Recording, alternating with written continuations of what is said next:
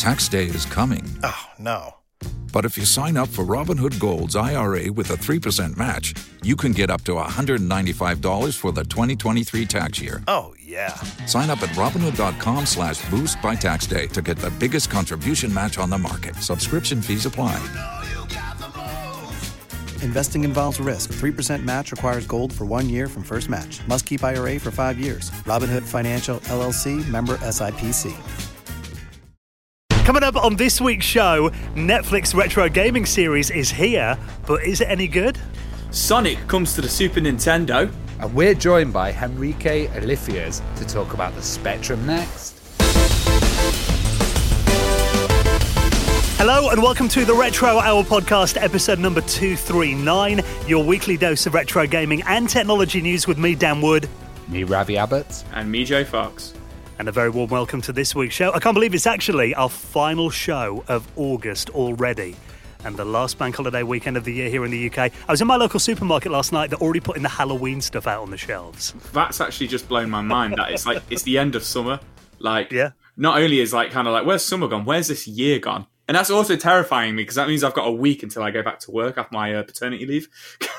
well, you know, we're coming next. Christmas won't be far yeah. away now. I'll tell you one thing that I'm looking forward to more than Christmas, and I'm being completely honest about this, and that is getting my hands on my Spectrum Next. Now, I was talking about this last week on the show, um, the incredible performance of the Spectrum Next second Kickstarter that I think when we were recording last week's show, it had just gone over a million. Uh, now it's well on the way to two million. It's doing really well, and there's still like a week left on it too. And the last time we did a full episode about the Spectrum Next, I think was about two years ago now. And that was with Jim Bagley. Um, we also had the Oliver twins on there as well, Mike Dailly, formerly of Psygnosis, who are all ex Spectrum developers who are now doing incredible things on this new platform. And I thought it was about time that we did an update on the Spectrum next. And today we're going to be joined by one of the main guys behind it, Henrique Olifiers. Because, I mean, I, I, couldn't think of another project, especially here in the UK, that's getting the amount of buzz that the Spectrum Next is getting at the moment thanks to this second Kickstarter. You know, I think the Spectrum Next is done really well. And considering that there was, there was like a an amount of failed Spectrum projects before and, and stuff that caused a lot of controversy. I think it's really a testament to how good the project is that they've kind of come out the other side of these and got, you know, people interested in a new Spectrum, a new kind of machine. And it's taken a while, but, you know, they've actually produced an absolutely amazing machine. And by running the second Kickstarter, they've kind of proven that the demand is there, you know. Uh, Henrique was saying, "Oh, I wasn't sure that that many people would back it." And what what are they on? Nearly a million dollars. Oh, well over now. It's it's really a project done well in my eyes, and I, would love to see this kind of vibe done on many other machines as well. You know, revisiting them or, or, or getting updates, but also having like fantastic stuff like the OS in there, and the, the design of the case is just absolutely stunning. Well, we'll get more into the individual components of the machine and kind of the story of how it came to be. Because, I mean, originally it started in Brazil a decade ago, and the idea originally behind the project was that it was going to be essentially just a, a clone of the original Spectrum. And as we know, it's become a lot more than that. It's kind of become the dream machine that Spectrum fans wish they had back in the 80s that you know now with modern technology they can finally make. But I think you know you're the same as me, Ravi. Whenever we've been to like shows, Play Expo, Revival, those kind of shows, and we've seen the Spectrum next there, it always seems like there's something new that makes our jaws drop, and they're like, "How on earth have you done that?" That's that's the thing. Like I looked at it and I thought a lot of these other machines were recreations of Spectrums, and I was like, oh, okay, you could play the old titles on there, but this is something completely new.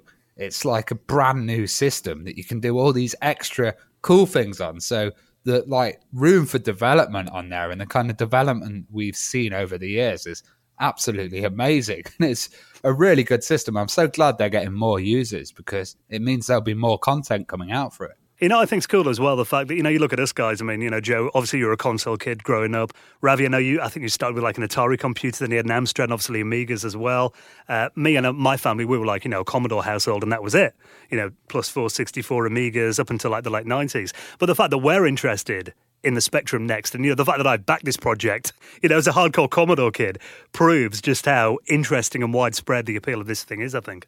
Well, you know, I'm an Amiga guy. My Spectrum experience was going around my mate's house in Hull and sitting there and playing How to Be a Complete Bastard and all of these kind of games. Uh, and it was really niche. It was good fun.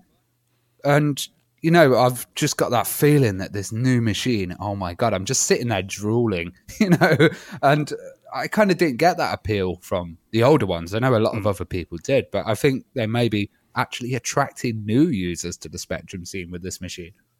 So we are going to get the story behind the Spectrum Next project and also kind of where it's at now and what's coming up as well with this week's special guest, Henrique Olifiers on the Retro Hour podcast in around 20 minutes from now. Now, lots of stories to get through this week. I must admit, I kind of left it quite late doing the show this week because I've kind of been binge watching Netflix again due to this new show that actually has caused, um, from what I've seen online in the retro gaming community, it seems to be quite divisive. Now, this is a, I think, how many parts is this? Like a six part series? Six parts, yeah. A six part, it's called High Score. Now, this is a really well produced primetime Netflix show. I mean, you open Netflix all throughout the weekend, it was like, you know, top thing that you'd see on there. And it kind of details well, you look at that, it's essentially a lot of the guests that we've had on this podcast in the past talking about their stories and kind of going through different eras of retro gaming, starting in text adventures, moving up through Doom, and then, you know, games like Street Fighter 2 and Mortal Kombat. And there's a lot of the people who were behind making these games. Essentially, if you enjoyed this show, I think you'll enjoy High Score. But also, I think that it's not necessarily aimed at a real hardcore retro gaming audience. No, I think it's about educating people, like especially the younger generation that don't know about this. Like for us, we know all about this, but I was thoroughly entertained. There was lots of stories in there where they kind of they jumped around the time period. It wasn't done like a traditional um, documentary where it starts from the beginning and goes to the end.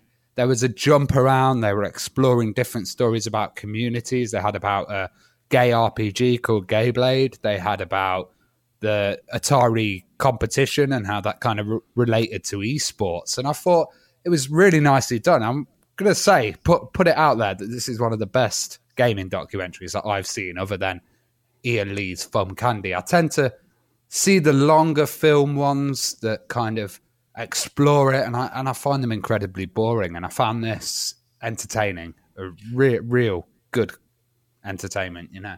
I'm I'm going to be the first to admit that I've not actually watched it yet, and both of you guys have messaged me and said make sure you watch this because of I'm up all night at the moment with the baby, just like binge watching. I was going to say, Joe, you're not busy. What have you got going? On? I know, I know. I've been. You know what it is? Um, I actually signed up to Amazon Prime uh, about three weeks ago, and I've not used Netflix since then, so I am going to watch it. But I've I, Ravi's hit the nail on the head there. I've heard really mixed things about. it. I've heard some people saying it's absolutely amazing. I've heard some people saying, "Oh, they got the timeline wrong and they jumped from Doom and then jumped to this game and stuff like that." So it sounds like to me it's just really informative for a younger generation, and it it's just kind of there for them. And you know, it's cool that it's on Netflix, and like Dan says, it's in like the top ten most watched shows this week on Netflix, which I think is really cool because it's, it's, just kind of it's just educating everybody and. It's not designed for us to sit there going, they got that wrong, or oh, we already know yeah. that kind of thing. So I'm looking forward yeah. to that.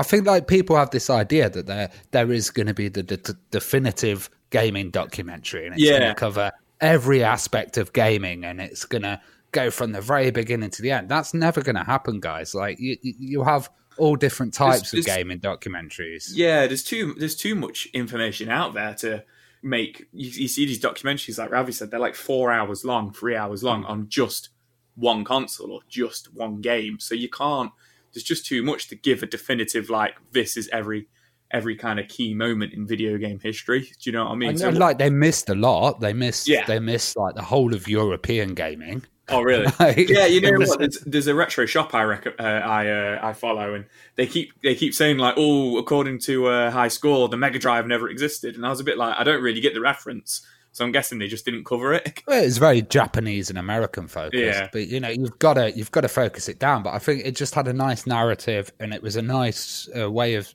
storytelling mm. and kind of getting these stories out of there. A lot like what we do on the podcast. Actually, it was a bit like the retro hour, uh, the visual version. One thing I did like talking about, you know, you mentioned then that it was quite American focused. And I mean, it is American produced series, so that's to be expected. They did actually say the North American video game crash in it, not the worldwide video game crash like a lot of American documentaries do. That's probably the so. first time I've heard it actually called the, the, North American video game crash because they used to just call it the video game crash, the yeah. worldwide. what America? You know what? We we know a lot of stuff, right? Because we do this video not to show off, but we, we we do this podcast and we've interviewed a load of these people, and me and Dan both learned something from it. So mm. I, I think it's really really good. Yeah, I recommend yeah, it to all the listeners. And I think, you know, it, it is aimed at a general Netflix audience. And that fact that, like you said, with the esports stuff, a lot of the time that we're kind of referencing, you know, kind of things that a younger audience will be familiar with today. Like they said, you know, there, wasn't esports then, but there was the Atari Championships in 1980, the first one. So they often linked kind of modern gaming back to what happened before, which I think is going to make, especially like teenagers who are watching it and obviously don't know this stuff, I think that is going to kind of give them a point of reference. So it was a good way of doing it, I thought. Yeah, they had a fantastic bit about Doom, and it was about the original office in Doom, where Carmack and uh, Romero sat there listening to heavy metal, just coding mental things. And that just puts you in the place. And I really like stuff like that. And they've got this great pixel animation that they kind of run through it as well, which yeah, kind of recreates. Yeah, yeah. There's a lot of like, as the story's being played, pixel animations are going on to kind of give you a bit of a, a, a more fun kind of cartoony aspect to it. And yeah, I think that's great. So if you've watched High Score, we'd love to know your thoughts on it. You can get us, of course, uh, on Twitter at Retro Hour UK. Uh, one of the stories that was mentioned in there was, like you said a moment ago, a video game called Gayblade. Now, this was a game that was released in 1992 by a chap called Ryan Best. And it was one of the earliest LGBT themed video games. And the thing about it is in the documentary, they're talking to him, and he says he actually lost the game and all the source code in a house move. And it had an interesting story that was that the player had to fight hordes of enemies, including rednecks and homophobes. And actually, the last boss in the game was a conservative politician called Pat Buchanan. So it was a very tongue in cheek game. But unfortunately, he said he lost it. And then there was kind of a hunt to put this out there on the documentary that if anyone has got a copy of it from back then, get in touch. It turns out, though, since I made it, the game's actually been found. Yeah, and I, I think that's another great part of the documentary that they decided to choose a, a, a smaller game for like a smaller community. They could have talked about ET and ET being found. That would have been very easy to do. They had Howard Scott Warshaw, you know, it all being buried, and uh, they could have really gone into detail of that. But this is like another story of a, a smaller community that we, we haven't really heard about, and uh, I'd love to do a episode exploring this or looking more into it. And of course, who's got it hosted at archive.org and uh, yeah. Jason Scott has actually put a copy of there so you can go and play this absolutely mad dungeon crawler. It looks it looks quite late on that it was developed as well. Yeah, 92 it came out. So, yeah, I mean, you're talking, yeah, you know, it's kind of going into the 16 bit era by then, isn't it? We're well into it. So, yeah, if you want to, do want to play that, I mean, if you watched High Score and you're thinking, oh, that looks interesting, I'll put a link to that in our show notes at theretrohour.com. Now, I'm not sure whether Joe is going to be outraged at this next story, but it's finally happened. Sonic the Hedgehog running on the Super Nintendo. Right, so I had my fragile little mind blown while I was doing the pots yesterday. So since baby's come along, I've not been able to get onto YouTube that much, but I was tidying the house yesterday and I was like, I'll stick the iPad on while I'm doing the pots. And the top video I saw was Sonic the Hedgehog running on the NES. And I was like, excuse me, what? Thinking it was going to be one of these really stupid, you know, like clone games or you know, when they just use the sprites and stuff that you used to get on ROMs that you download when you were at school yeah. and stuff like that. But no, it is. It's it's somebody has completely remade Sonic the Hedgehog on, on the Super NES. Only one level. Green Hill so Zone. It's Green Hill Zone, part three of Green Hill Zone, and it looks absolutely fantastic. It's taken 29 years for this to happen. I think you know it happened, or, you know, in the 90s in the playgrounds and stuff like that. I think there'd be absolute outrage. But I'm cool with it. I'm I'm like, okay, this looks pretty cool. The reason I might be cool with it though is because of it does look better on the Mega Drive. so it's so not, that blast processing actually. Yeah, the blast processing is actually doing something here for us. So, uh, um, so yeah. So just to kind of go into the nitty gritty of it. So a programmer called Tiago SC has posted the tech demo um, showcasing Green Hill Zone, like I say. And essentially, what he's done is he's got the original source code, which was actually disassembled a couple of years ago and put online. And essentially, what he's done is he's got the disassembled assets, and then he's, you know, like the bits which can't run on Super Nintendo He's then replaced with Super Nintendo assets. So Okay. it, it's not like there's different sprites or anything like that. It's all the sprites are all perfect and stuff. I'm not obviously I'm no coder or anything like that. But essentially, if there's a color that you can't get on the SNES, he's just used the SNES color. If that makes sense. Yeah, I was going to say the color palette does look So a bit the different. color, like the color color palette does look a bit different, and one of the the kind of key things which is different on there is the sky. The blue sky has actually got hmm. some like dithering effects in it, which actually make it look a little bit better on the Super Nintendo. Sonic looks a bit dark bluer as Yeah, well. He's yeah, a bit Sonic- lighter on the Genesis. Sonic does yeah. look a little bit dark blue and stuff like that. But what they've actually managed to do really well is they have actually managed to get the speed down and the parallax scrolling and everything. They've got that down really, really well, which is one of the things they didn't think they'd be able to do apparently, which is really cool. But the most interesting thing I think to me is for those kind of like hardcore SNES and Sega fans is the Sega Mega Drive runs at 320 by 20 by 224 ratio, whereas the SNES runs at 256 by 224. So what that actually means is you can't actually get everything in the screen on the SNES. Ah, So the main example is essentially when you start the game, because I was watching the video on this, when you first boot it up, on the Mega Drive version you can see four palm trees, but on the SNES version you can only see three of the palm trees. And then when you get to the boss at the end of the level, which isn't actually there, he's not managed to program Dr. Robotnik in, um, you can't actually see the whole fighting arena, and you actually have to scroll the screen from left to right to see the whole arena on the SNES. So it doesn't affect the speed of the game or anything, you just can't see as much as you would playing it on the Mega Drive. I think they've done a really good job with this. I mean, Yeah. there's, there's some more tech specs in here as well. They're talking about the differences in the uh, the CPU. Yeah. Essentially, the uh, the Super Nintendo sprites are half the size of the Mega Drive ones, meaning Okay. they had to essentially double the amount of sprites in there to get the you know the, the images made up. So they actually made them more sprites. Um, but he thought that would have a bit of a knock on effect. And apparently, it is a little bit slower.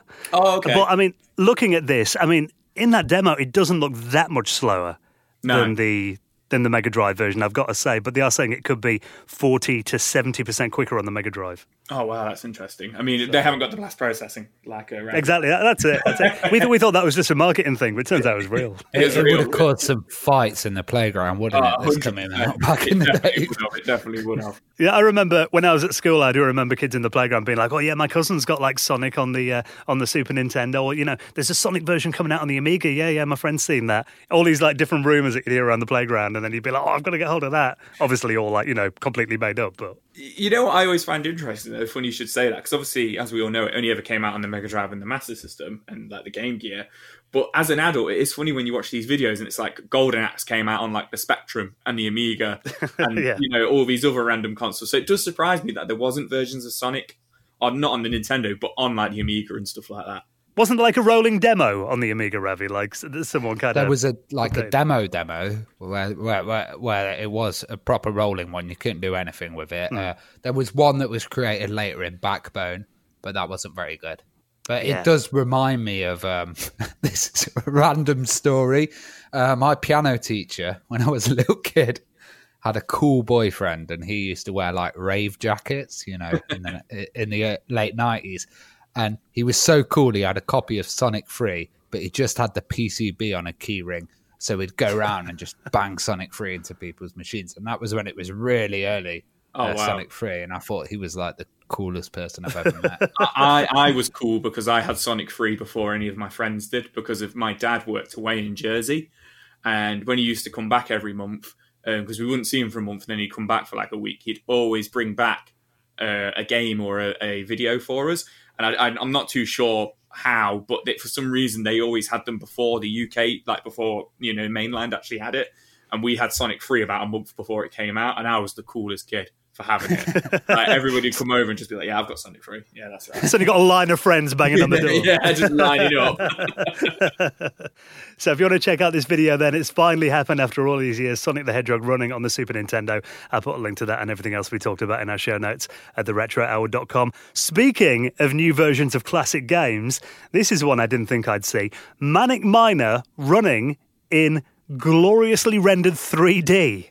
Yeah, this is this is kind of mad. I was I was sent a link and it's like unlisted, but loads of people seem to be talking about it, and it's uh, this Manic Miner 3D, and it looks like it's been recreated in the Unreal Engine.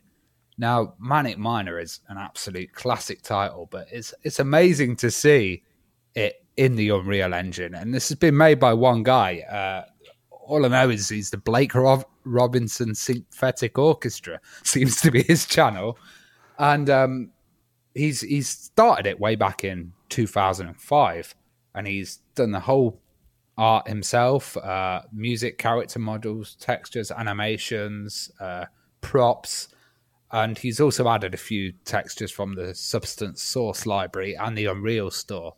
Um, but what he's done is he's recreated these levels, and if you've ever played Manic Miner, you know it's very bare, and, and you, you never see it in 3D really. So it's bringing a whole new aspect to the game, and actually, I think this looks really cool.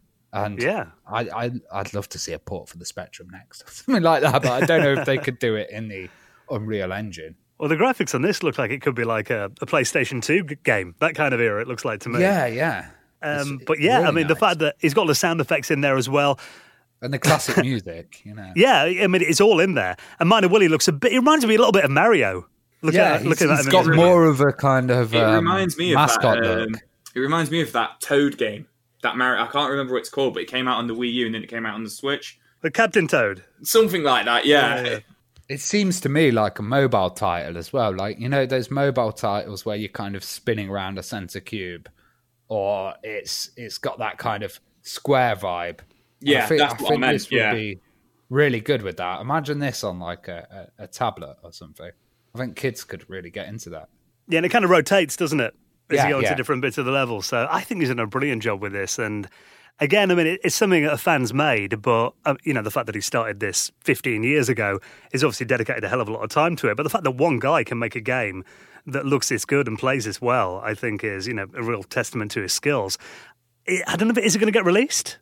I don't know. Uh, maybe I don't know who actually owns uh, Jet Set Willy or Manic Miner. We'll have to probably. It, it Check looks in like the comments. It looks like something that would come out on the Switch to me. And I Yeah, think it it'd do would be a well. good title for it, wouldn't it? Because you know, fans of like Manic Miner are really passionate. I mean, we remember, you know, the the panel that um, Paul Drury did with Matthew Smith, a Play Expo. I mean, it was like you know, standing room only in there, wasn't it? It's such a fondly remembered game, and I think obviously doing an update of such a classic is always a little bit nervous because you know not everyone's going to like it. But I think he's done a really faithful job to this, and I mean, I'm actually doing a video at the moment. I'm going to finish editing this afternoon after we do the show, um, all about the PlayStation One because it's um, 25 years since it came out in the UK next month.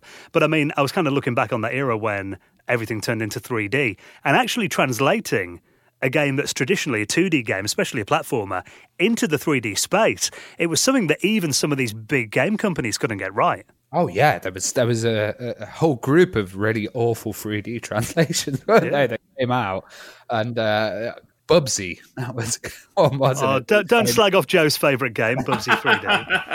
I knew that was coming. But yeah, it's not an easy thing to do. So I think he's done an incredible job with this, and hopefully we'll get a version that we can play soon. Now, I know Ravi, you're actually in the market for a new computer at the moment. I saw you put on Facebook earlier. You want a, an Atari ST? Is that Oh my god, yeah, traitor. What's this for then? Uh, for DJing, of course. Well, I mean, obviously, if you don't use floppy disks, you might want something in there that can emulate disks. I mean, traditionally, the Gotek has been the uh, system that you normally use. Put a USB stick in, you can emulate floppy drives. But it looks like there's a new alternative now as well called the, the Open Flop. Yeah, so this is the OpenFlops, and it's uh, basically a, a 20 quid USB emulator uh, floppy drive, which is really cheap as well. And it, it looks like it's actually going to be a Gotek rival, maybe. Um, it's compatible with the Acorn, Amstrad, Amiga, Apple, Atari, Spectrum, anything with a disk drive, really. And they've done a few additions to this board. So, you know, these people were modifying their machines um, by kind of cutting huge holes into it uh, and, and doing all of this. Well, this fits in a bit nicer, but also they've got it so it is fitting inside the Gotek drive as well. So you can actually get the Gotek bays and put it inside. So if you've already got a Gotek, you can essentially just open it up and take the Gotek motherboard out and put this in.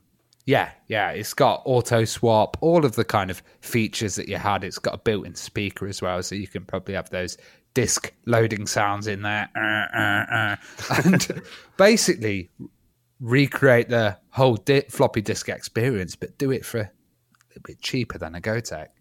And apparently, you can emulate two disk drives at the same time. Oh, So you've got like two cool. LEDs in there. Yeah, green one shows the first drive, and then you've got a red one that shows the second drive. So, I mean, I guess you could essentially run X copy and just copy an image to another one, you know, if you had nothing else to do. you'll be doing, just sitting there. And it's all open, open source, open hardware as well. So, um, yeah, I mean, anything like this, I think is awesome. You know, the fact that you can replace your aging floppy disk, and for twenty quid, I mean, if you do get your two Atari STs, you know, you're sorted with that, I guess. But um, I, I've also noticed there's quite a big market for these in the the sampling community. You know, a lot of the old samplers they they used floppy disk drives in them, didn't they? Old keyboards and stuff. Yeah, yeah, and like Akai samplers, stuff like that. I'm sure this would be adaptable to everything. They say uh, uh, it's got FlashFloppy firmware as well, so you can upgrade that, and that's available from our friend Simulant, uh, uh, Simulant store. So that's simulant.uk. Fantastic. Well, before we get into our chat with Henrique Olifiers, it's time to talk about this um, really cool new game. I got sent a link actually um, to this. It was running on Kickstarter a while ago, but I've got to give a big shout to James Roberts, who listens to the podcast. And it is essentially an update of the old game by Hewson Consultants, Uridium. Which you know was one of my favourite shooters back in the day. Andrew Braybrook, you know, we'd love to get him on the show. We are trying. We get a lot of people asking. If you know him, hit him up. We'd love to do an interview with him. But I remember Iridium 2 on the Amiga as well. You know, I was always a big fan of shoot 'em up games, and that was one of the most intense I ever played. And obviously, we had the the new version Hyper Sentinel that came out on the Switch and uh, Xbox and everything a couple of years ago. Well, this is a new one that's just come out on the PC that essentially brings a lot of the best bits of Iridium, but also it takes inspiration from other games like Xenon 2, Mega Blast, and R-Type, other games as well. And, uh, you know, you've got that parallax scrolling in there as well. 24 levels over six sectors. The graphic themes change as well. You've got three main player weapons in there, different power-up levels, rockets, missiles. And, I mean, it looks every bit as frantic and as intense as Iridium did, if not more so. And I love these games. It's just a shame I've always been so crap at shoot 'em up games. Only, only last about 10 seconds on Iridium. I remember you showing me Iridium. I was literally watching this video just now as you were saying. I was like, I recognize this game, and I was like, oh, Dan made me play it at his once, and I remember you died like so quickly on it, and then I just sat there playing it for ages. No, you didn't. What are you on about, Joe? That didn't happen. I think the thing that they've got right in this is like that level of depth. Because Iridium had that kind of, you know, you could go under stuff, you could go over stuff, you could go up and down. And it looks really awesome on this with all the backgrounds going as well. And, you know, this dynamic lighting and explosions. It's pretty nice to see it. It looks a- beautiful, doesn't in it? In a modern setting, yeah. Yes, I look forward to being frustrated at that this weekend. So uh, it is available now. Of course, I'll link that up and everything else at theretrohour.com. And also the same place if you'd like to help us out on our mission at the moment to keep this podcast going, to get a little home studios built up so uh, Ravi and Joe can do the show in comfort and make it sound even better at home at the moment uh, by supporting us on Patreon. Now, of course, we did do our latest patrons hangout on Sunday night. We got to see uh, Joe's little girl joined us as well on there for a couple yeah, of minutes. she did. I didn't. I, I said to uh, my wife, "I'll leave her downstairs," and I was I was literally sat at the laptop, and then I just saw her in the corner of my eye, and I was like, "Oh, here she is." It's so funny because, you know, you'd assume if you haven't joined us on one of these before, it'd be a load of guys like, you know, geeking out about motherboards and video games. And we're all there like, oh, look at her little hands. What were we talking about? I can't even we ended up remember, talking about uh, VHS. Bruce Lee movies. I only, I only Yeah. came on for about 45 minutes and then I had to shoot off. Um but yeah, we were the whole time I was on, we were talking about horror films and all our just our Kung fun Fu movies as kung well. fu movies, weren't we? And just uh, I'd never heard of Shogun Assassin, uh, which Ravi was Oh, telling us all about. So I went down and started watching that. Um, Did you enjoy it? no, I didn't actually pay much attention to it, to be honest. But uh, yeah, it was just really fun, like just to get together. And like you say, we're not exactly nerding out about motherboards and how a Sega Mega Drive works. We're just- Sometimes, sometimes. sometimes we are. Sometimes we're just hanging out, and it's just really fun. So if you'd like to join us on the next one, we do these every month. Um, a couple of hours on a Sunday night, once a month. And of course, you get the show a little bit early some weeks as well, essentially supporting the show and helping us continue to do it week in, week out. And we really appreciate your support. And of course, for backing us on Patreon, you will get a shout in a future episode in the Retro Hour Hall of Fame. Like this week, thank you so much to Ollie Jay, Danny McDermott Richard Nicholls, David Hall, and Carl Busby. Who all made donations into the running of the show. And if you'd like to do the same, you'll find the Patreon link on our website at theretrohour.com. Right then, time to talk about the Spectrum next, get an update on this massive retro project and the history of it as well with this week's special guest. Henrique Olifiers is next on the Retro Hour podcast. You're listening to the Retro Hour podcast, and it is our absolute pleasure to welcome on this week's very special guest. Now, we are absolutely thrilled to be joined by our guest this week. You know, we've done episodes before about this incredible new retro platform, the Spectrum Next. So it's incredible to get the face of the Spectrum Next project, the man that organizes it all, Henrique Olifiers, is on the show. Welcome, Henrique. Oh, glad to be here. Thank you for the kind invitation. Now, before we get into talking about the next, I mean, I just want to say congratulations on the incredible success of the second Kickstarter. I mean, you know, at the time we're recording this, I think you're on 1.2 million pounds and growing. That must be a nice vote of confidence. It is. I, I never expected to, to hit that value, that many people backing it, especially after the success of the first one, right? I thought there would be a few scattered cats around that couldn't join the first one, uh, but lo and behold, we have quite a bunch of people waiting for it, and it's it's it's a movement all over again. So I, I am really really happy and very very very proud of what we achieved. Because I imagine at the moment launching a crowdfunder, obviously with everything going on in the world, it was kind of, and a lot of people have done them and been a bit like, oh, you know, a little bit nervous about it. But I mean, that was an overwhelming vote of confidence from the community that they really want to get their hands on this machine. Yeah, but it's it's interesting because we had these uh, uh, these uh, we were feeling a little bit uncertain about the situation, and so a lot of people might might be let go, or they will not have the funds, or they will be wary of investing on something which is quite frankly not essential, right? This is this is a passion project, something that you do either for leisure or, or because you are uh, feeling reminiscent of, of, the old times. But um, at the same time, I also run a games company, right? And, and I was seeing that people were buying games that they had never been buying before. It's, it's like the games industry as a whole had a 50% uplift during the pandemic.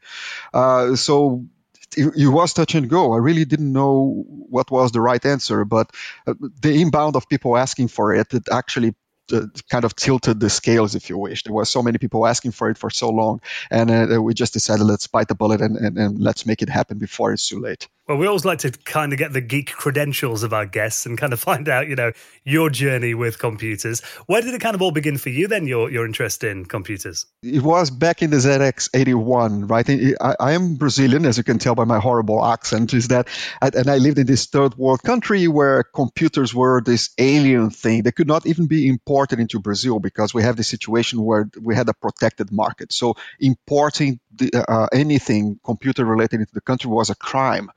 Uh, but that also enabled companies, local companies, to rip off computer designs from other countries and make them locally, very much like the Russians used to do back in the day. So we had these clones from the ZX81, call it the TK85, and that's how I learned computing. That's how I learned to program in BASIC, right? And then soon after I did that, the TK90X, which is, was was a clone of the the the, the, the Spectrum, came about. And uh, I, I I kind of I bother my parents to know when to get my hands on one, and then lo and behold, in my birthday, I got I got gifted one, and, and that's the the rest is story. I, I, I just fell in love with that machine, and, and unlike the Russian clones, the the TK95 looks very much like uh, spectrum is slightly slightly bulkier, but it's still uh, the same form factor, still the, the, same rubber keys and everything.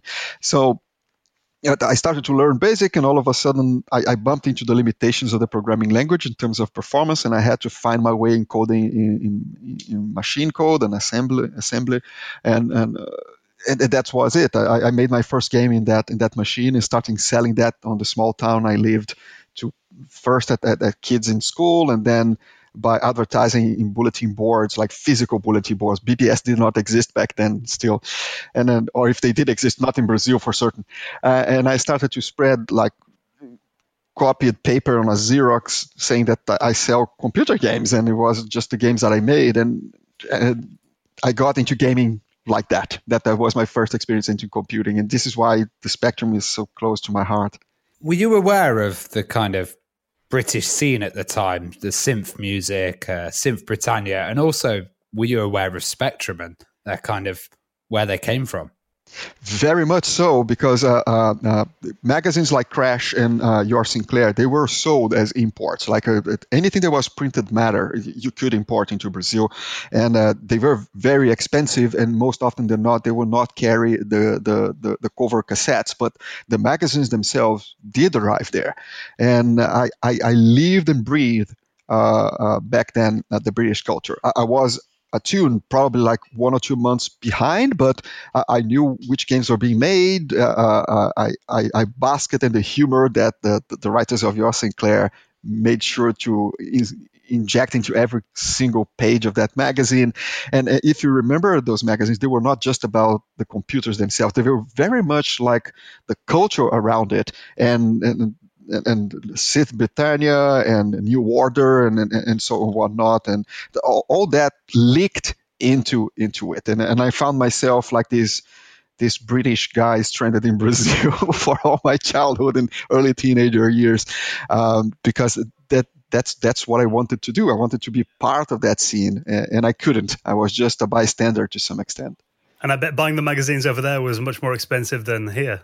Very much so, but I, I, I had to save uh, uh, um, my my my pocket money f- for the entire month to be able to afford them. Unless I, I sold a few extra games, it was quite a cutting cutting close kind of a, a relationship with, with those magazines. But I there was nothing I, I, loved more than those magazines and, and, any games that I could get my hands on. And, and, to be honest, like in Brazil, the only way I could get games was through swapping games with people, like pirating them, right? And there was no way to buy them legally anyway. Um, so there is that blemish in my history. I have to confess.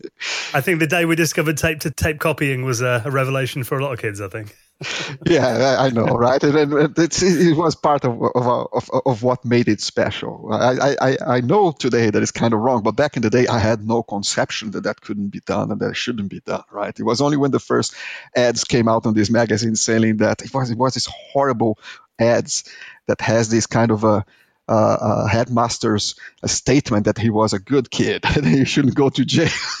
kind of thing. I remember those. The anti piracy adverts, yeah. exactly. But there you go. Um, yeah. Well, have you got a background in electronics or system design then? No, I don't. Uh, the, the, I grew up with a, a childhood friend, which is Victor uh, Trucco, who also uh, is in the Spectrum Next scene, right? Uh, he was uh, the electronics guy. I, I, I, know my way about electronics. I, I, can certainly put together a machine. I can I can fix a, a, a broken computer, find out what is a, bad part on a spectrum, and so on, right? But he was the designer of, of these things. And the first time um, I saw him uh, uh, doing something different was when he put apart of uh, uh, uh, one of those machines, a, a TK90X, that was not fully compatible with the Spectrum. It has some memory addresses differences, and the ROM was slightly different, so only 95% of the of the software would run, uh, and, and, how he he worked around that problem and fixed that in a hardware level. And years later, we, we were both of us putting together like Amiga accelerators that were meant for the Amiga 2000 to run on Amiga 500 by uh, uh, just wiring it differently and adding a flip flop uh, chip here and there and just making those things run, right? But but I, I, I was never, and I'm still not to this day, uh, uh, electronics or or uh, a designer in that sense. Victor very much is, right? And and and he's he's a hacker, a hardware hacker, if you wish. Well, you mentioned there that you had uh, Amiga. What other systems did you have, and kind of what made the Spectrum really stand out from these systems? Well, I had I had a I had a few systems back in the day. Uh, the, the Spectrum was my first and the one that I used for the longest. It, um, from the Spectrum, I had an MSX, uh, which is the Japanese uh, um, form, right? It's it, it was an 8-bit machine to some extent, very similar to the ZX Spectrum, most games on, on the MSX were actually ports of Spectrum games. Um, and then the, the, the, MSX evolved into the MSX2 and so on. Th- th- that was very strong in Brazil as well. And then I jumped into the Amiga. Uh, that was my first 16-bit computer. It was an Amiga 500, which I had to buy uh, in Miami and bring it into. And so my family went went to spend holidays in, in, in Disney World, and the only thing I could think of was when when can I buy an Amiga and go back home? so I, I, packed that home and, and brought it with me. Um, that, that's that's that's how far I went with computers back in the day, right? From from the Amiga, I kept stretching that Amiga 500 with upgrades into a 040 uh, processor and so on until I had to migrate to the PC like everybody else eventually had to do. Um, but the Spectrum was the endearing one. It was the one that stuck with me because it was the one that I understood the best and was the one that felt like this this one thing that can do everything, right? That I never had to expand on the spectrum. Um, and an Amiga was this mishmash of, of expansions and uh, extra bits here and there. The MSX was very much like that. Uh, the, the, for it to be fully realized, I had to add disk drives, then I had to upgrade it to MSX2, and then I had to add Mega RAM and whatnot.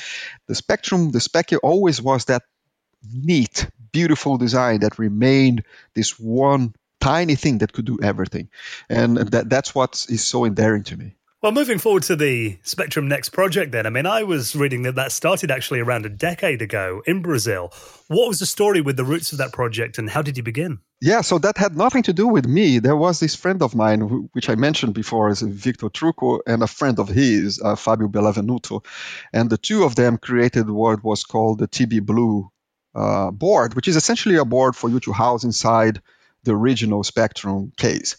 Um, and, it, and it brought together a few niceties, such as a, a kind of a div, MM, div MMC uh, um, drive interface, uh, compatible realization of that uh, with an SD card and um, more memory, etc. All FPGA based at the time. It was based on a different FPGA and they they they sold those uh, for people in Brazil to house within their the TK90X, and uh, they they wrote me if if I wanted to help them bring that to the UK and, and sell some of those in the UK.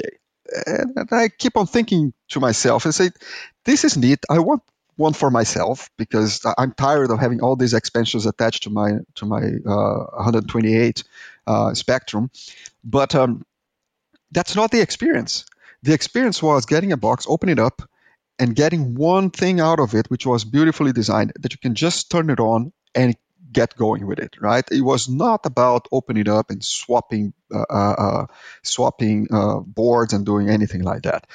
So I have kind of half joked about what if we made a whole machine, and that that resonated with them. And the next thing I know, I was reaching out to Rick Dickinson asking if he could design the machine, and I was reaching out to a couple of contacts I had at Sky if they would uh, uh, license me uh, the Sinclair and the Spectrum brands. And everything started to fall in place very quickly, and all of a sudden we had it. So between that and the first Kickstarter was just a matter of us designing a lot of uh, uh, prototypes and testing it and making sure that the hardware was well mature before we embarked on a risky proposition that was make thousands of these things with people's money.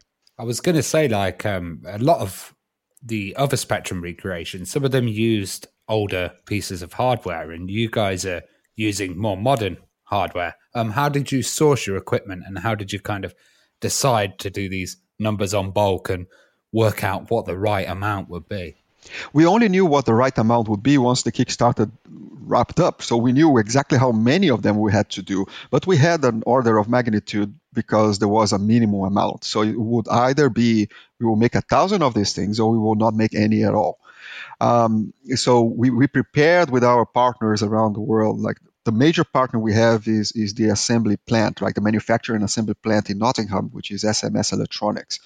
Um, they are the responsible for putting all the hardware together and assembling the machine and then testing, verifying, packing, and, and, and moving it on to the distribution center. So we, they, they made uh, uh um, all the prototypes for us, all the prototypes were already made by them. So we gave them the design, they will source the pieces, the parts, put together. We will bake the firmware ourselves and we will put it through its paces through days on end, testing reliability and so on.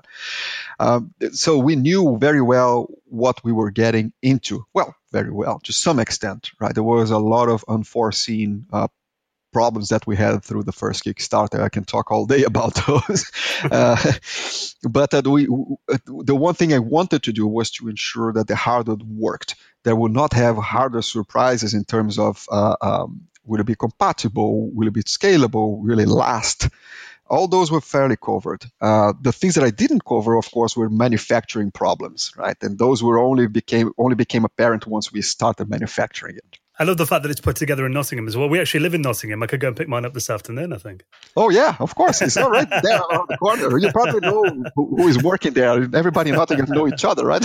That's a small place. well, I mean, you mentioned the TB Blue was like essentially a recreation of the original Spectrum in FPGA. When did the project goals go beyond that then? And when did you decide to put all these new features in there? And for people that might not be familiar with the specs, how does the Next improve on the original Spectrum models?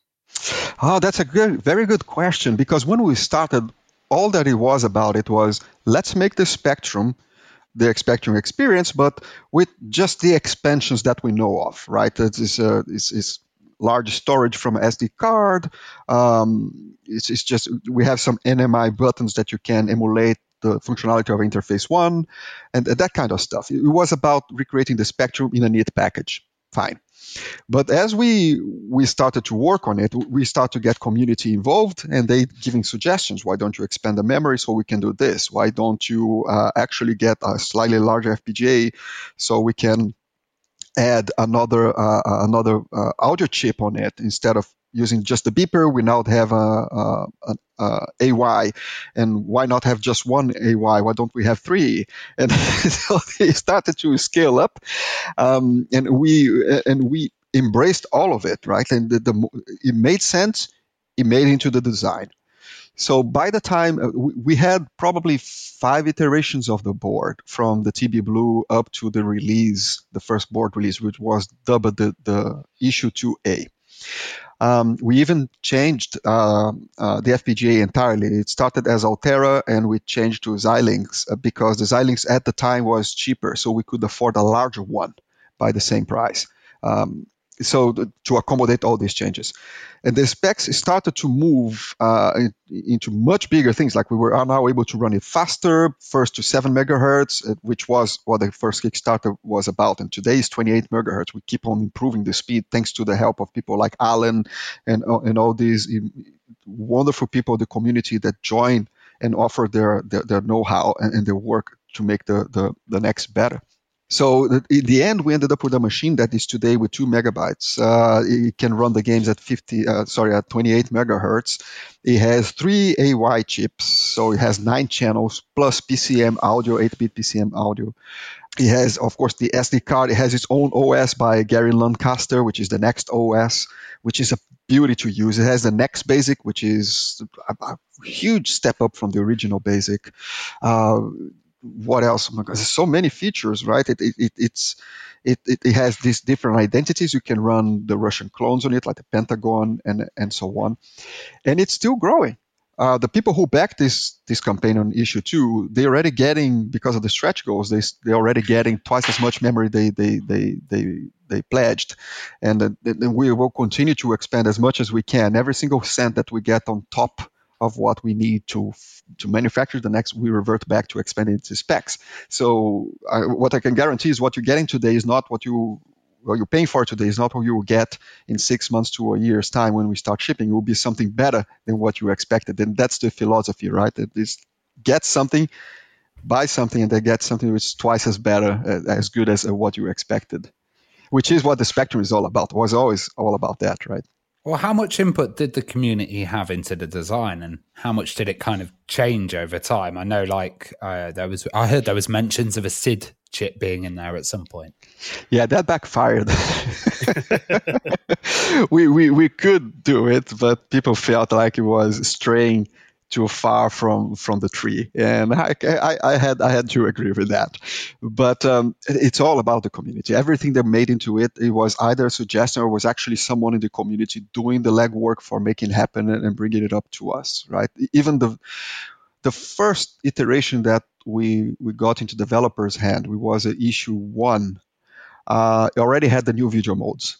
It had like the 512 colors and you had uh, higher resolution modes uh, like 640 by 256 pixels. But when people got their hands on that, they started to suggest that we have coprocessors like coppers to do tile maps or do scroll or do uh, um, sprites and so on. And those were incorporated into the firmware as fast as we could do it. Uh, so the, the, that all came from the community, people like Jim or, or other developers. Uh, the, the, the, the, the, the main processor is what we call the Z80N. It has, I think, 80 new instructions that the original didn't. And all those instructions are meant to be either make things faster or easier for people to create content for the next. And this is why we now have like three dozen of next only games that were made for it in such a short space of time. Is because uh, it's interesting for people who coded back in the day to come back and see what is new, what else can be done and if there there isn't that kind of feature, they could ask for it, and we could go back and either rectify a bug that was existing in the original hardware, or expand the original hardware to support that idea. Uh, and lo and behold, we have more than 80 new instructions into into the processor just just to satisfy that uh, that part of the community the one thing I keep hearing about, you know, any developer that makes anything on it is they keep saying, "Oh, I wish we had this back in the '80s." yeah, I wish I had that back in the 80s. and it's true. It's, it's that what if Sinclair carried on with it and, and, and made a machine? There wasn't the QL. There was something that could actually fight against uh, uh, um, the, the the Amiga and the Atari ST, right? Well, you decided to run a Kickstarter back in 2017, and obviously that did establish a nice initial user base. Although uh, I did read that you didn't actually make any money off that due to a bit of complication. I lost a lot of money on wow. that. yeah, and it was naivety. Well, it was. It was. We got uh, uh, some conflicting advice um, back then because crowdfunding was such a new thing anyway. Uh, it was assumed that crowdfunding, because of the inherent risks of it, it was not actually meant uh, to be equivalent to buying something. Okay, so uh, there was a lot of articles on the web and a lot of uh, tax advisors saying that crowdfunding uh, was not due VAT. And uh, this is so much so that Kickstarter didn't support VAT and still doesn't.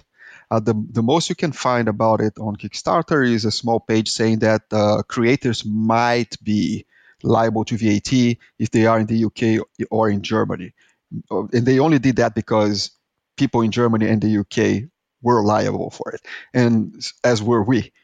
So there you go. I had to pay uh, uh, uh, twenty uh, percent of of uh, of, of um, the full price of the uh, each pledge, right? At least each EU pledge, I had to take twenty percent off and give to the taxman. Rightly so, um, and that was not factored in. And, and when the, the, the, original campaign was made, it was made as a, almost at cost, right? There was always the ambition. It was never for me, for anyone to become rich or make money out of this. It was something for the community. And this is why we go to this the length of assembling it in the UK. If I assemble it in China, it would cost a fraction of it, right? But there was never the intention. The intention is, is to do it in the UK because it's the roots of the machine and it's all the sentimentality around it and the quality control that we get by building something here.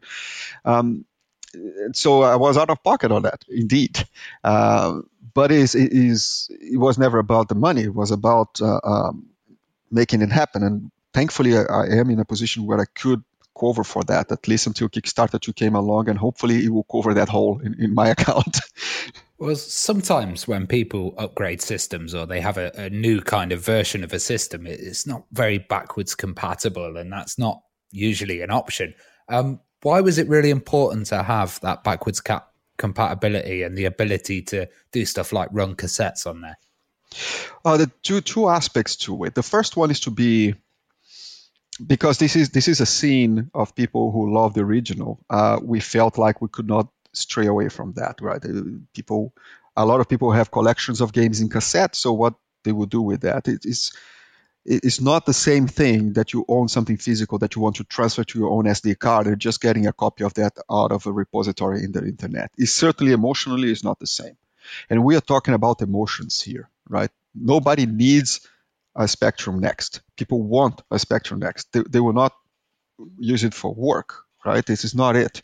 It's not a utilitarian machine. It's a machine that has its use if you are learning to code or or uh, if you want to do things that you couldn't back in the day or if you want to play old games that you loved in a better way uh, faster with better graphics or if you want to play better versions of those games that are being made like lords of midnight etc but it's not about uh, this is a functional machine that i need tomorrow so I can, I can work on it Okay, it's all about emotions. We're talking about emotions.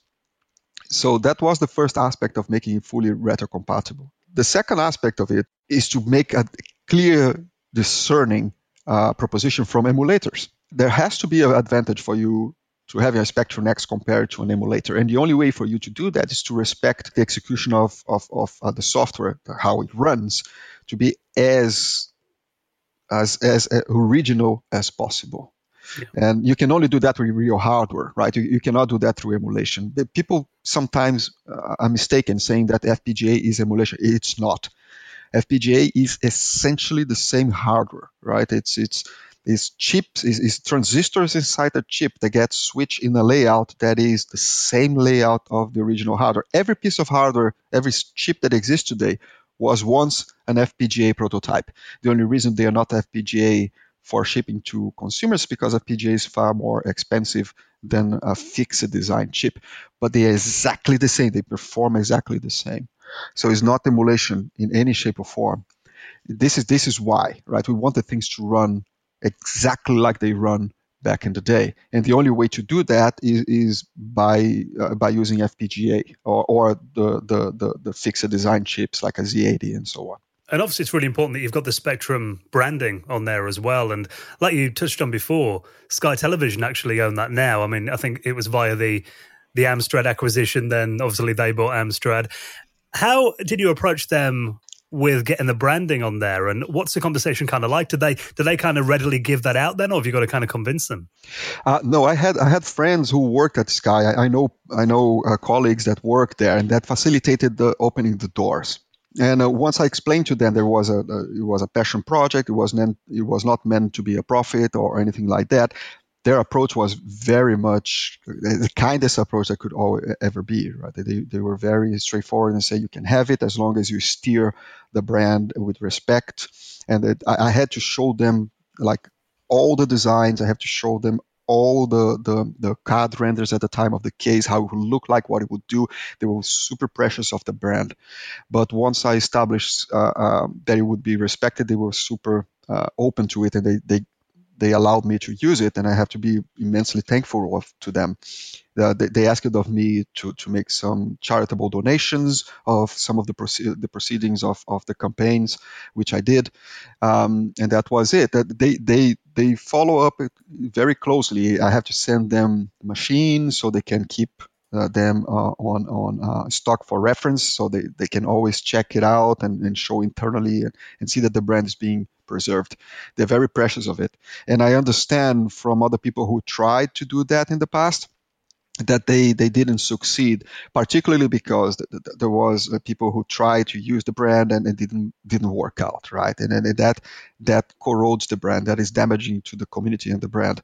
So they they are always reticent from new people approaching them. And I I think that they only worked out for me because uh, people knew me and, and knew me from uh, uh, um, professional setting, uh, how much I care about the games we make at the games studio I work on, and and uh, how much care I have uh, with with partners and so on. So that that already was known to them.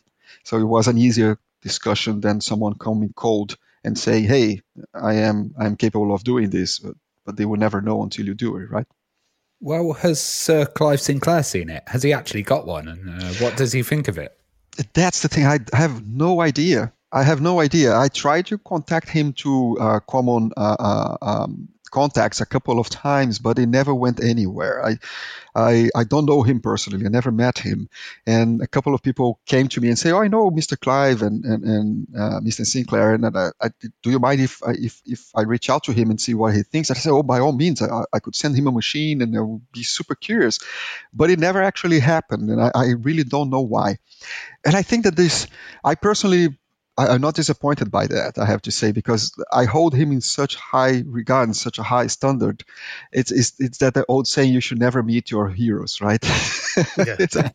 and I kind of, I kind of have that in the back of my mind. It's like, uh, uh, he's such a private individual anyway. I shouldn't be bothering them, him. And um, it, it, it, it's, it's, it's this kind of duality. Should I force it or, or should I just let it be? And I, right now I'm playing on the let it be side. I think Uncle Clive would be impressed. I hope so. I really hope so, uh, because I try to respect everybody who made this thing, right? And originally, like Rick, who sadly departed us, uh, um, but it was always about that. It's about respecting the roots and the origins of it, and making it making it a good representation of the of the original of, of the incredible work they did back in the day. So I, I, I wonder, would love, yeah. I wonder if he backed your Kickstarter under under a pseudonym or something. yeah, actually, actually there, there's quite. I, I, cannot tell you whom, but because I don't have authorization. But there's so many industry people uh, from back in the day who did back that. People who are today like celebrities in their own right, right, working Amazing. in big companies, big gaming studios, and so on. They're all there. So let's talk about the audience of the system then. I mean, obviously, you know, people that were Spectrum fans originally are really interested in this machine. Is it aimed mainly at them then, or have you got new users coming along? Maybe younger people who didn't have a Spectrum back then, and maybe people, you know, Commodore 64 fans who want to try a Spectrum. What's the audience kind of made up of? Oh, majority is, of course, people who are into the scene, right? They are Spectrum users, but we have first time comers. I would say probably 6 or 7% of people who never had a, a Spectrum before and they just like the idea. They are retro gamers, but not Spectrum retro gamers per se, right? And uh, that that that is expanded with the Commodore crowd as well.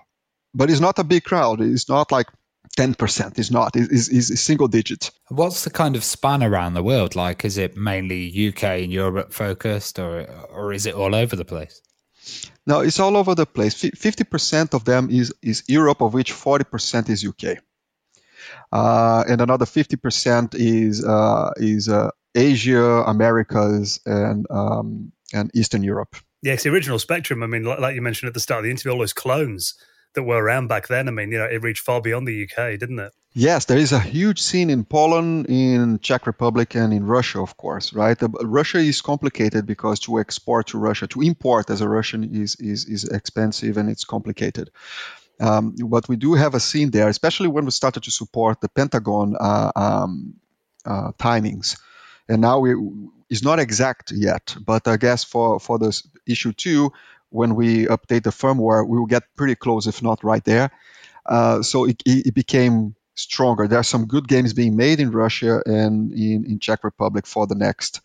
And the community there is, seems to be picking up for this campaign. It's certainly stronger now than it was in the first one. I think they were reticent about uh, uh, it not succeeding right? There was there's always a risk associated, but now that we proved that we can deliver, uh, more of them came into issue two, and I hope that uh, it gets stronger there because some of the stuff that they produce in in, in Eastern Europe is super good. Is very very good. Some of the, the, the games there and some of the demos and applications for the original Spectrum and the Pentagon, um, they, they are like gems. They really are. Yeah, I've been to like Pixel Heaven and seen them running there. It looks incredible. Exactly. Exactly. Well, talking about impressive things on the spectrum next, I mean, I missed out on the original Kickstarter, but I am in there on the new one, and I can't wait to get hold of my machine. But whenever we go to, you know, Play Expo or Revivals, places like that, I always find Jim Bagley. He's always got a Spectrum Next set up somewhere. And some of the things I've seen, I mean, I remember Mike Dailly showing me his Lemmings demo back in 2018 at Play Expo Manchester. And, you know, it was up to spec, like the 16 bit versions didn't look that good on many platforms. What are some of the most impressive things that you've seen the Next do so far?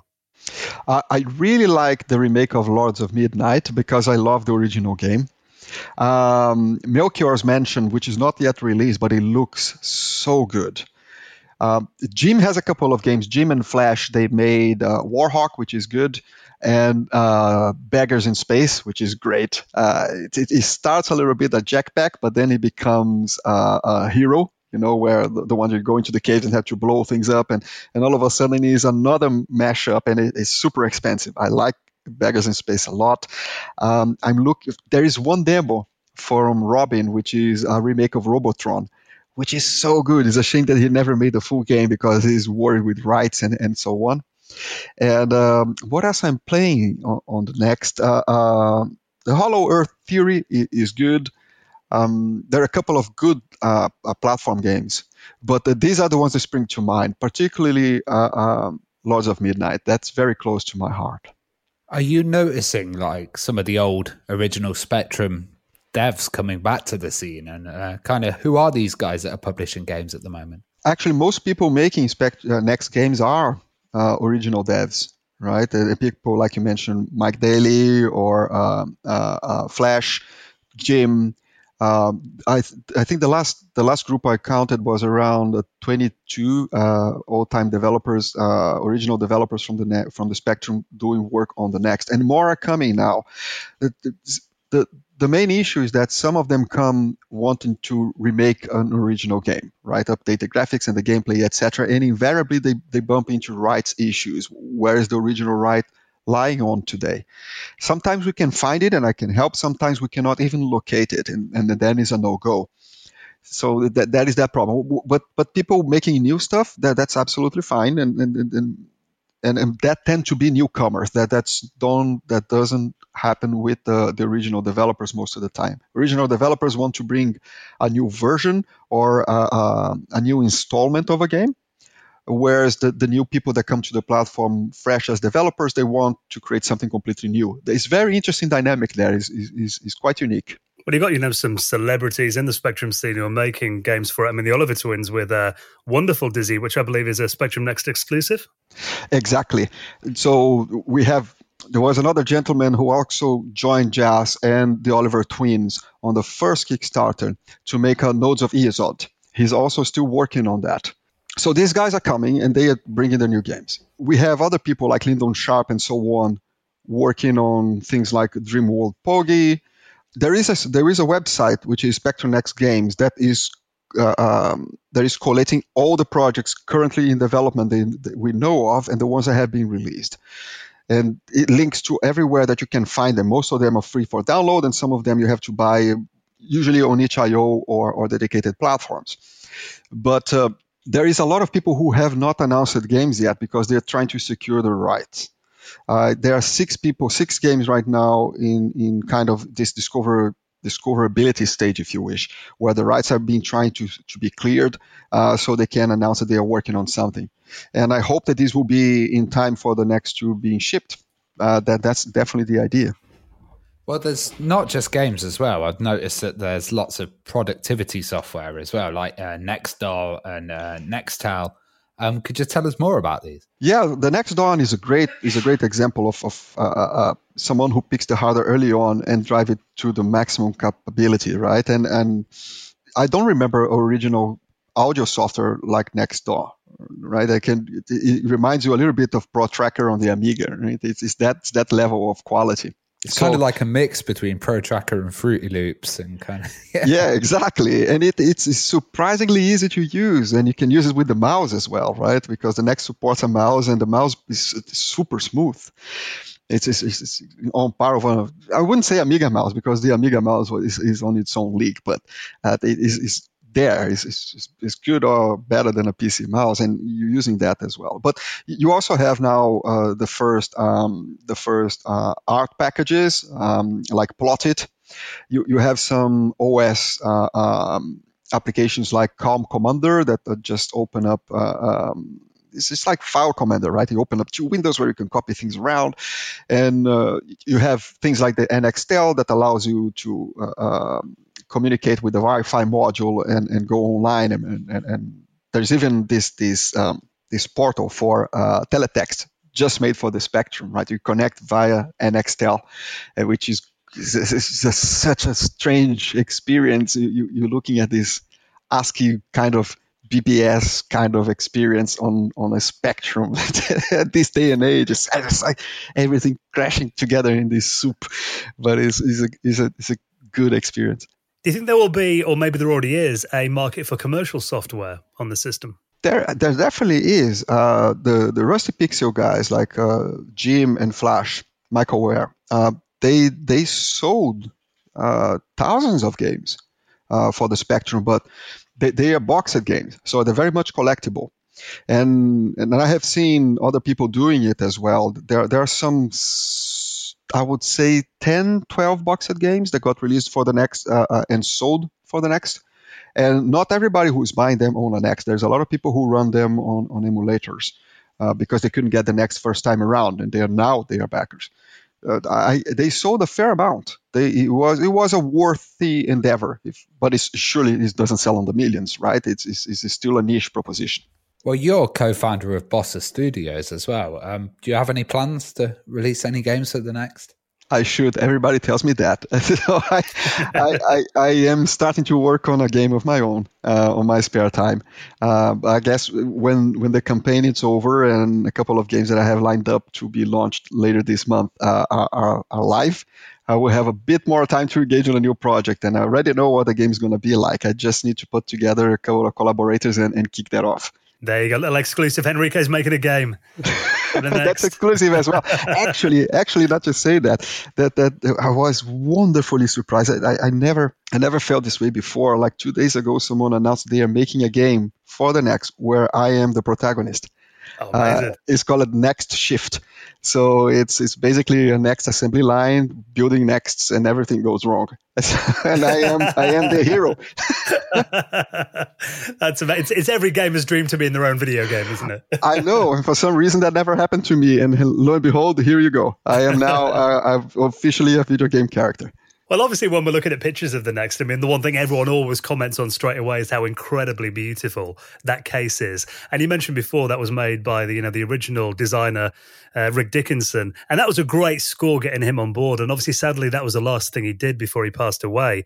But how did that come about then, and how did you work with Rick on on the design of it? Yeah, there was a super interesting story when when when I convinced uh, Victor and Fabio that we could try. Uh, making a, a, full computer, right? The, the, we joke with one another, what if Rick Dickinson made it? So I, I, I, got hold of his contact information and we had a call. And the first call we had, it was during Christmas. And and Rick was, I think he was Switzerland or somewhere like that. He was literally on a ski piste and he was calling me while wearing skis uh, having this conversation about would you like to bring the spectrum back to life and it was surprisingly easy to convince him and, uh, and it was a joy to work with him and Phil Candy, his partner. Right, a lot of a lot of what the Spectrum Next became was also uh, Phil Candy. They, they, they have been working together for decades. The, the two of them who made uh, uh, Dickinson Associates. I have never seen anyone to have such an attention to detail and such a care with a product like uh, those two guys.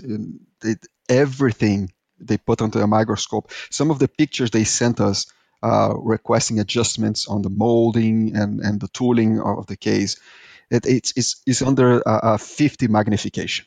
It, it's like literally put under a microscope. And it's, it's that level of attention and care paired with an insight of decades of experience of putting these things together, it was something to behold. I was always in awe of how those guys worked. And of course, it was a terrible, terrible tragedy when we lost Rick. And Rick never saw the Spectrum Next fully hmm. assembled, right? Uh, I think the best he saw was a, a, a 3D print out uh, of an injection of a, of a prototype.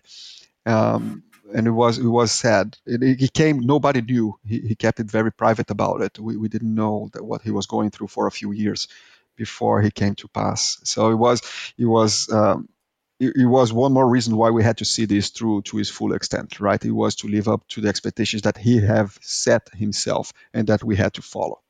And it really is a thing of beauty. I mean, you know, you look at that, it looks like a modern machine, but it's got all those nods and respects back to the original Spectrum. You know, he did a wonderful job on it. Oh, thank you very much. It's very kind for you to say. So, this Kickstarter has been massively successful. Would you be doing another one, or would you eventually be seeing the Spectrum Next commercially available in a retail unit? I, I, don't think we will ever be able to make retail out of it unless we change things substantially, because uh, the Kickstarter is made at uh, at pretty much at cost. So if you had to add another 60% on top, which is will be what retailers would want, uh, it became quite quite expensive and prohibitive. Um, so I don't know. I, I, think that if we had to do it, we would have to manufacture in China, etc. And that all those questions become to become to raise their ugly heads and say, is that what we want to do? I certainly don't do this as a as a business, right? It, it makes no sense for me to do it as a business. So I I don't know. That is the answer. I, I if someone wants to take it over, that I, have been discussions with a lot of people in the past that would like to do a different job on, of it, uh, perhaps. But I, I, I struggle to see it hitting a shelf on Amazon or something. I say shelf is a virtual shelf, but uh, on Amazon or, or, something similar to that at, at, a reasonable price, unless some compromises are made. And I don't think that that, that will be good. So Probably no. I wouldn't do it again. I would stop here while people are happy with what they got. What do you think the Spectrum community needed something like this to kind of re inspire confidence after the Vega Plus disaster? Uh, I would say so.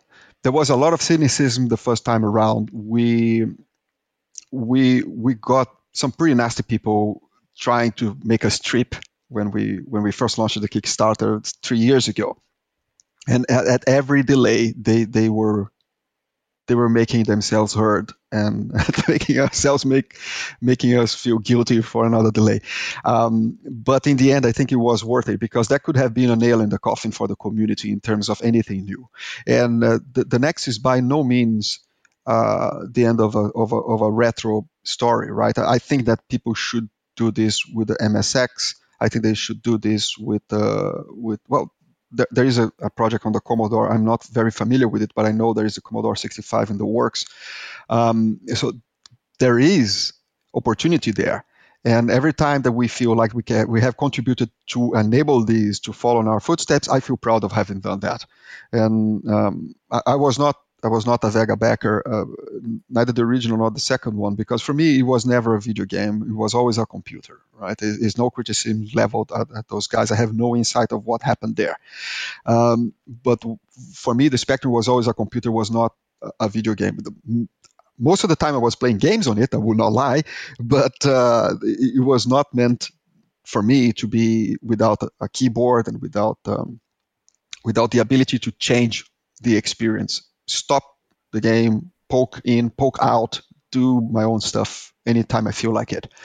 So this is why I think that the spectrum is different, and and I honestly think that the, the, the what we created with the next set a new standard for what retro uh, uh, projects should follow, and I hope that they do. Um, but as, as I mentioned before, for, for me, putting it together the first time around was all about bringing a very kind of disjointed experience of how many things I had to buy and put together in order to experience the next to the spectrum to a full extent in this day and age, and replace that with a single package. Right, that there was there was a starting point for me. So, I mean, the new Kickstarter is running still at the moment. People can get in there if they're quick. I'll put a link, obviously, in our show notes. I'm sure that all our listeners have seen it by now and hopefully backed it as well. Uh, I mean, speaking personally, I've wanted one of these machines. Every time I see one at Play Expo or an event like that, I just want to get my hands on one and play with it at home. And I know at the moment there are different tiers as well on the new Kickstarter. You've got stuff like the Plus and the accelerated versions. Can you kind of talk us through the differences of the, the tiers and the different models? Yeah, this is actually less tier than last time around. We because most people went for the accelerator anyway. So the two tiers that we have now, uh, they're very similar. There's only one difference between them, which is the presence of the accelerated board, right? So you get on, on the plus tier, you get everything that you got the last time around. You, on, on the plus SKU, you get real-time clock, you get two megs of memory this time around, you get the Wi-Fi module. Um, so it's the full experience. On the accelerated, uh, you also get uh, a Raspberry Pi Zero inside of it. And the Raspberry Pi Zero acts as a, as a kind of a co-processor to the Z80. Uh, so anything that the Z80 wants the Raspberry Pi to do, it, it talks to the Raspberry Pi and say, hey, can you do this for me? The Raspberry Pi replies back, and the Z80 takes takes it from there. So, for instance, uh, you can put audio file on on the on, on the, the Raspberry Pi, and the Raspberry Pi plays back that audio file straight into the audio input in, into the NEC. So you can load a TZX file. Um, doesn't matter how complex or how weird that TZX file is in terms of speeds and what it does while it's loading, uh, because it's just audio playback being played back by the Raspberry Pi. The NEC reads that as original Spectrum would do. There's also new things like uh, we just unveiled a voice synthesizer that the Pi is doing on the background. So you, you type something in BASIC and the Pi reads and, and, and puts that back to the Z80 and the Z80 outputs that into the audio channel. And, and the next step, I think uh, some some of the guys, uh, uh, Xalior and team, they are working uh, on a math library. So uh, the Raspberry Pi can do very advanced maths matrix multiplication and whatnot. Um, so you could do 3D in BASIC on by the Z80. So that's that's essentially the only difference between the two SKUs, as one comes with an accelerated board already installed. But if you go for the for the for the lower SKU for the Plus, you can install the Raspberry Pi by yourself. You just have to solder a connector or buy with the connector and just slot it in, and off you go. When are the systems likely to be delivered? So we have everything lined up this time. Hopefully there won't be any big surprises because we went through all of those surprises in the original one. It took us three years to sort them out. So I, I expect that between six months to uh, the year that we uh, we said we would deliver, it, will be delivered. I, the, the, the quicker I can do it this time, the quicker it will be done. So uh, it will be between six months and a year, uh, hopefully less than that. Well, when people have got them in their hands, I mean, where are you kind of hoping that the project's going to go next? Have you got any kind of like future visions for it? Uh, I think that where it should go next is, is just software, right? Focus on, on the content being done and supporting people to create more and more content because every single piece of software that gets released adds value to what the next is, right? The next without the community, without the the, the, content that people are making for it is, is nothing. It's just it's just a piece of silicon and plastic. So I, I really need to put a lot of effort in supporting the community and make sure that they have access to uh, uh, all the backers and everybody who is part of their community, so they can uh, they can sell their games or they can get people to back their work. So more of these things get done. Well, Enrique, your passion for the Spectrum and the community is just incredible, and uh, you know I, I, can't wait to get hold of my Spectrum next. As I mentioned before, uh, it, it's incredible that you're doing this in 2020, and you know this machine just looks amazing. So, best of luck with it, and not that you need it, with the rest of the Kickstarter. and uh, thank you so much for taking the time to talk to us. Oh, thank you so much for the kind invitation. Really appreciate it, and anytime, folks. I hope you enjoy your next, and if you don't, you let me know.